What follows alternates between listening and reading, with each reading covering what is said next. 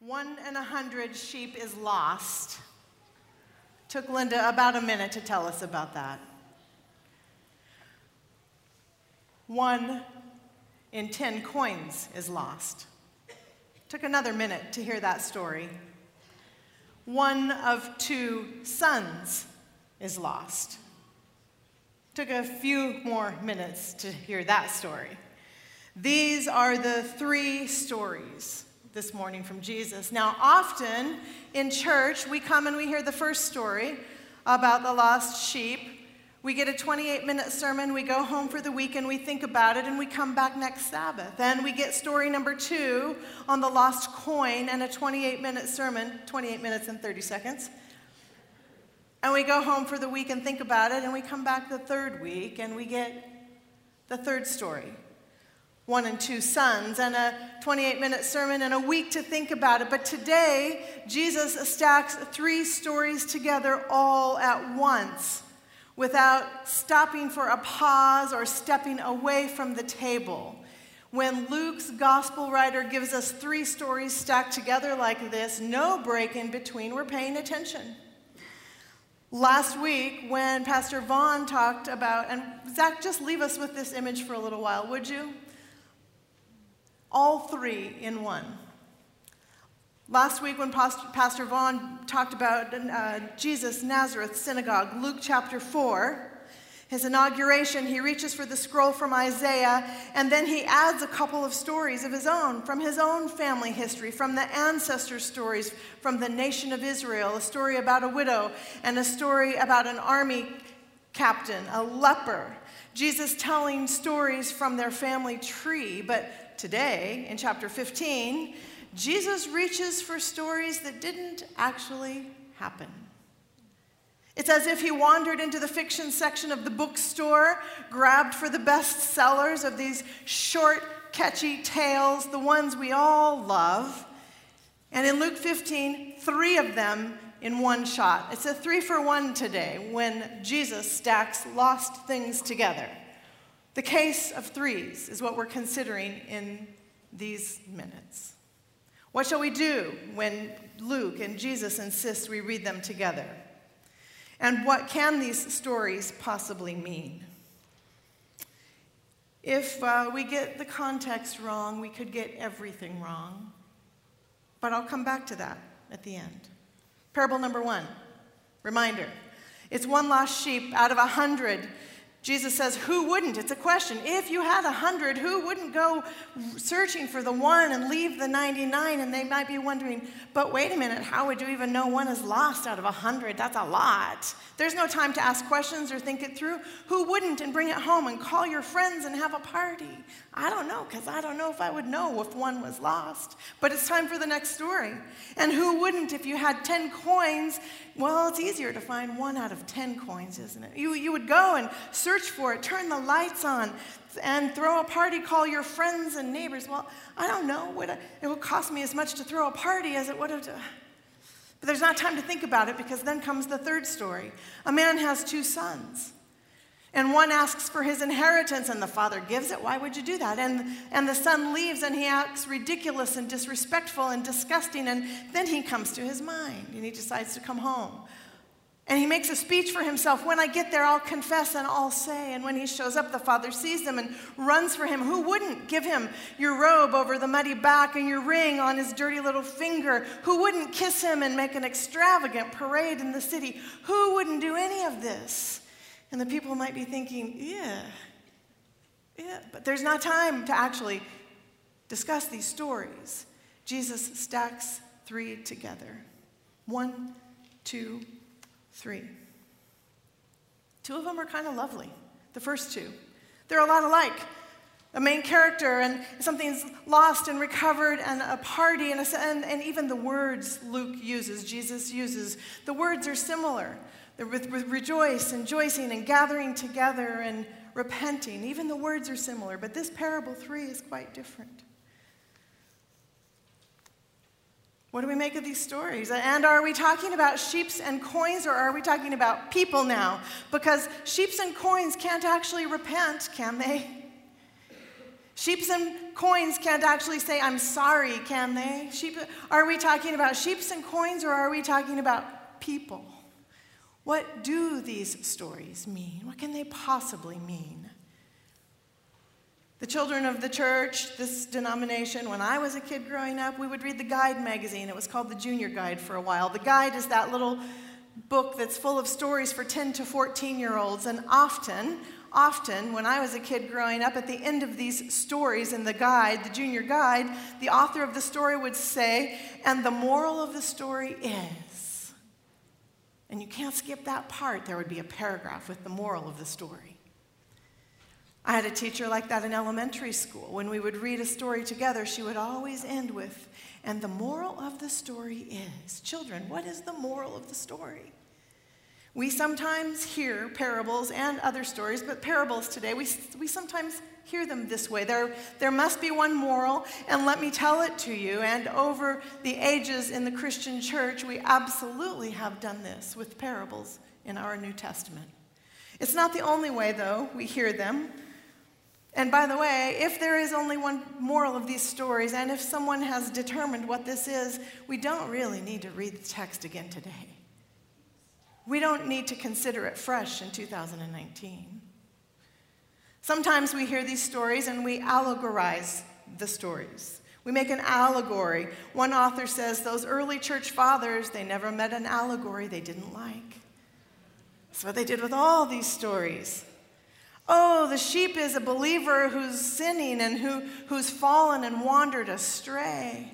And Jesus is the shepherd or the woman sweeping, going after the sinning coin. And the, the party people are the church. They've all come together, and everything stands for something else in the story. We allegorize these parables quite frequently. And the thoughtful student would ask the question but does Jesus really lose things? Can God lose people? Did, did God do that or did the people do that? Thoughtful students would press that kind of a reading of these parables. Humans have been telling stories from the beginning. From the beginning of time, we've told stories. This week, I read again, looked again at this 1944 experiment. Two psychologists, if you've come through a class at the university, You've probably seen this little experiment. The two psychologists, Heider and Simmel, or Simmel, Simmel, they make this animated little film in 1944, and then they ask people to watch it. It's very short, one minute. And, and then they ask the question, What do you see? What is happening here? Zach's going to play it for us. What do we see? That, that film is just begging for a soundtrack, isn't it? It's really hard for me to not start humming but that would influence our seeing. What did you see? And if I asked you to text in your answer today, do any of them sound like this list of quite common responses? What do you see in this? People say things like, well, that's certainly some kind of an abusive relationship. Uh, I saw an angry drunk dad who doesn't approve of his daughter's boyfriend. It's a, it's a video about a family. The big triangle represents the husband, and the smaller one is the wife, and the small dot is the child. And the husband hits the wife, and the child wants to save the mom, but he's unable to. And at the end, the wife and the child flee, leaving the husband behind. The big triangle is Dorothy, the small triangle is Hubert, and the little ball is called Gafar. And they're playing games, and in the end, Dorothy has a meltdown. What did you see when you look at this? Someone said, the large triangle is a narcissist. Someone else says, the large triangle is a victim of a home invasion. Yep, that's what I saw a home invasion. But someone else said, the little triangle and the circle are in cahoots. Maybe it's a, a home invasion. Someone's vandalizing their house, except for the large triangle gets caught, it catches them in the act. And the little triangle then becomes belligerent and they start harassing the large triangle, and the large triangle isn't going to have any of it. And the circle realizes it's dangerous and tries to hide in the house, but the big triangle returns. This needs a soundtrack too, doesn't it? The big triangle returns and begs for forgiveness. And, and then the little circle, they run away, and the big triangle is furious and smashes stuff. What did you see? Someone answered this way Go, little triangle! Your brave fight against the big triangle shall not be forgotten. Someone else said, It is the kitchen scene from Jurassic Park.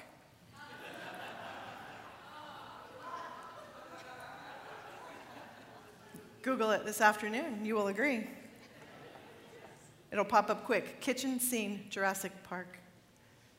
Someone else said, This is clearly a Greek tragedy. Another person says, uh, There's an invisible hand randomly, pointlessly moving shapes around on a flat surface.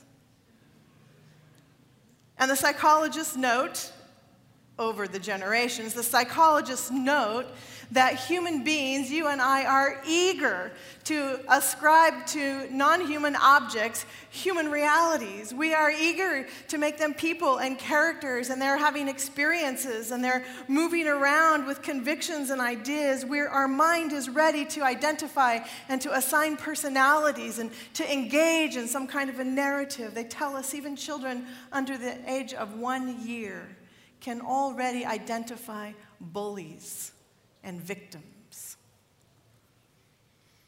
We've been storytelling for a long time.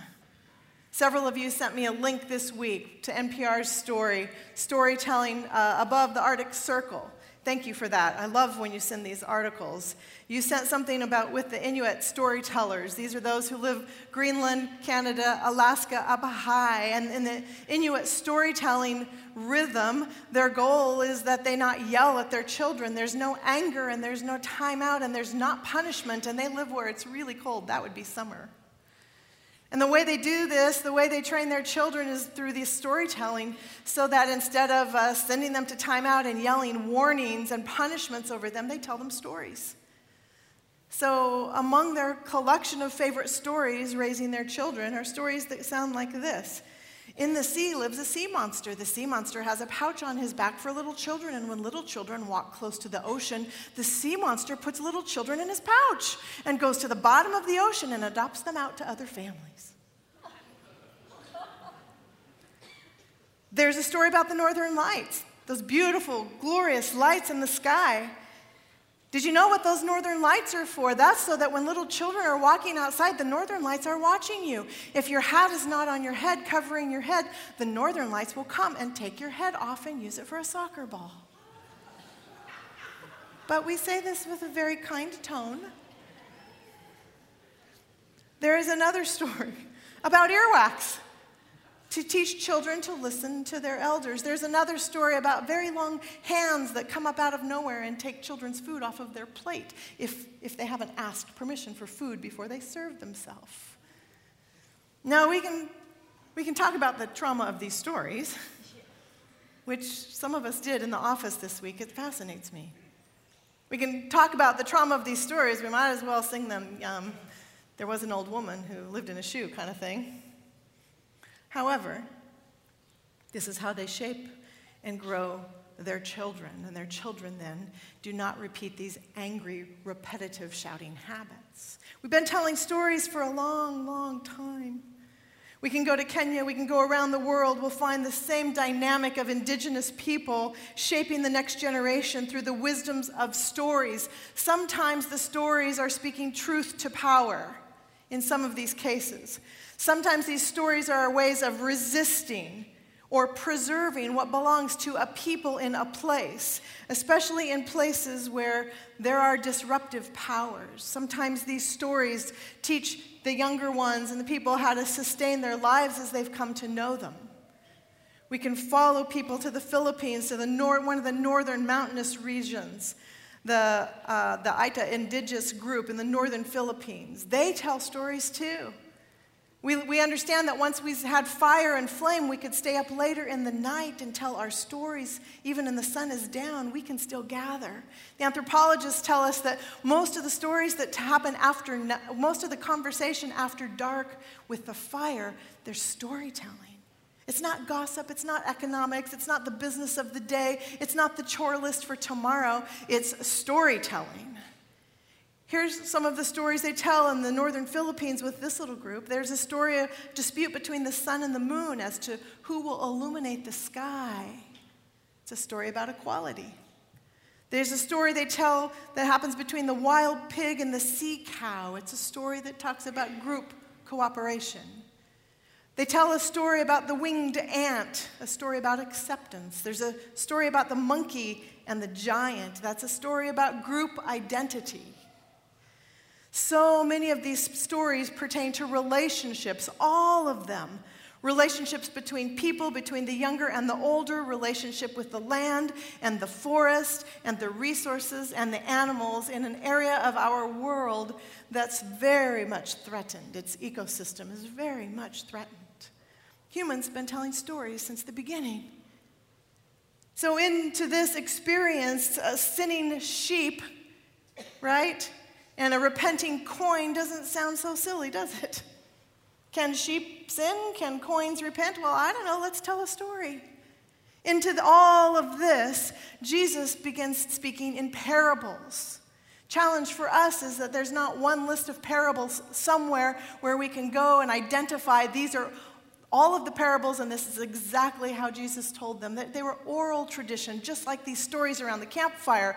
So when Luke sits down to write to the most honorable Theophilus a very careful account of what he remembers, he remembers Jesus once upon a time stacking these three parables together. And Jesus even says, I'm going to tell you a parable. Jesus signals us what to listen for. It's a parable. That means it's not going to be a sweet story with one moral and an ending. It's going to be a different kind of story. Sometimes the Bible does that, church. Sometimes it cues us how to understand what we're reading. The book of Revelation does this in the very first chapter. Those of you who have been studying it in your Sabbath school classes this quarter, the very first chapter, we see one like the Son of Man who we begin to understand is Jesus moving in and around. He walks and touches and talks to the churches and says, Do not be afraid. Which means we can't use any of the rest of the book of Revelation to teach people to fear. Sometimes the Bible tells us how it wants to be interpreted. When Jesus says, Let me tell you a parable, he's saying, Buckle up because what's coming will be disruptive.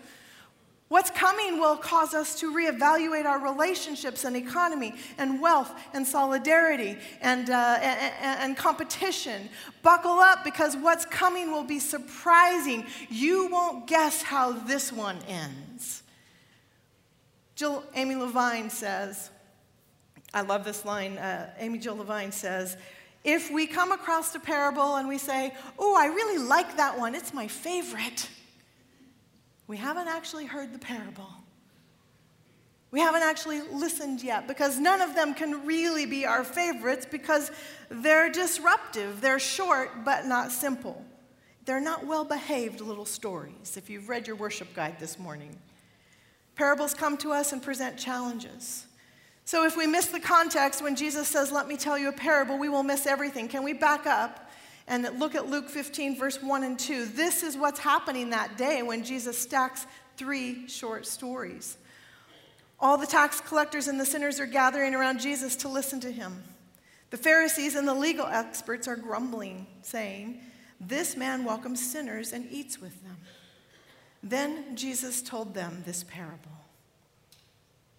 This this is why they got three stories stacked in one. Because there's a charge against Jesus. This man, this man, here he goes again. We've already heard this in Luke's gospel early on. In chapter 5, chapter 7, we've already been told that tax collectors and sinners are rather attracted to Jesus. This is the charge. This man, the problem is Jesus is attractive to people. Ugh, don't you hate that? The problem is God is attractive to people. The problem is people are attracted to God. All kinds of people are attracted to God. That is such a problem. This is the charge when Jesus begins to stack the parables together. And then in Luke's storytelling, and in only Luke's storytelling, when Jesus tells a little parable, he adds this part. Luke 15, verse 7, after we hear the story of the lost sheep, in the same way, I tell you, there will be no more joy in heaven. There will be more joy in heaven over one sinner who changes both heart and life than over the 99 righteous people who have no need to change their lives and their hearts. And then Jesus tells the parable of the woman and the coin. And in Luke's storytelling, he adds, In the same way I tell you, joy breaks out in the presence of God's angels over one sinner who changes both heart and life. When Luke puts these parables in Jesus' mouth, there's this extra little par- these extra little paragraphs about repentance. And we ought to imagine Jesus looking to the people who charged him that day we ought to imagine Jesus looking to the religious leaders who are so frustrated that day as if he's glancing over and saying to them, There is more room for people to be attracted to God's ideas. How do I know that, that these parables are addressed, at, addressed to the few religious people? Well, friends, which among you who has a hundred sheep, if you lost one, you'd have to be wealthy to have a hundred sheep? Which among you, if you have a pile of coins, you'd have to be kind of wealthy to have a pile of coins? Which among you, if you had a large estate and herd and slaves, the peasants listening that day have none of these things? Oh, but the religious leaders might. God will work close to bring one out of a hundred. Oh, yes, God will. By the way, do you notice when things are lost around you, religious leaders? God will work to bring, to bring close one out of 10. And by the way, religious leaders, will you take responsibility if you lose one out of 10 circled around you? God will work close to bring one son who's far away close. And by the way, God the, the Father has compassion and care. It's not like the Roman father image you're used to seeing, religious leaders. And did you notice that the younger son didn't even confess? He had a whole paragraph ready, but it never happened. Do you notice there wasn't even a moment for a great repentance confession scene, those of you listening? And did you notice that, that the elder brother and the father, this parable stops, but it doesn't end? The older brother and the father are standing in the field. And we learn that one can be present and also lost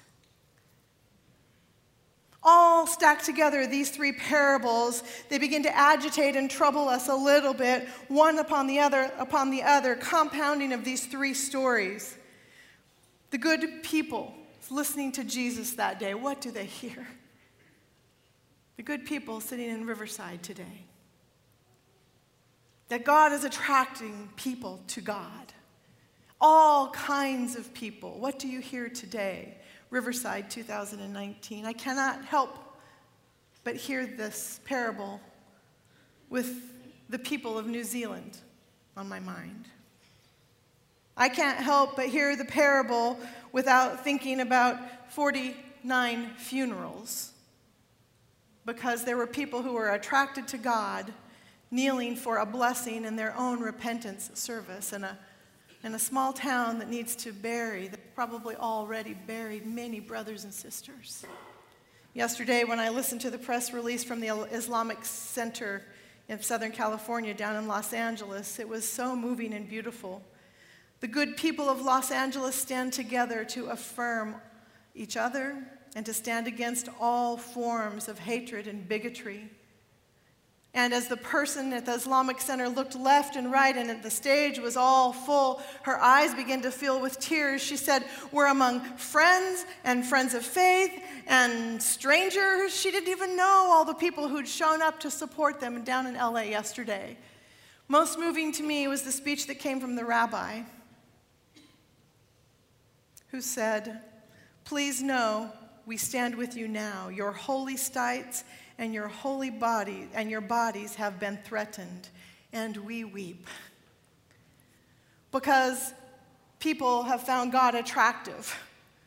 And because other people are troubled by those people. Friends, after church today, this is why you'll see the cards on the side of the platform here. Some of this will go to New Zealand, we'll scan and send. This is our custom to send messages of comfort and care. We can have all kinds of competing ideas in our own life and heart and mind right now, and we can still stand with God's creatures wounded. This is why we go through this ritual. Two of them will be local for our Islamic Center here in Riverside, one for the Islamic Center in Corona, Norco.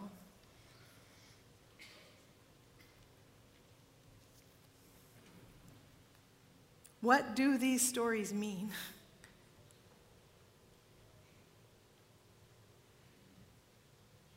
Many people suggest there's a better question to ask when we read the parables of Jesus. Not, what do these stories mean? What do these stories do? What do they do inside of you and I? What do they do inside of our lives? What do they compel us to rearrange? Jesus says, once one in a hundred was lost, one in ten was lost, and one in two was lost. And God will not rest or settle for any lost people. Amen.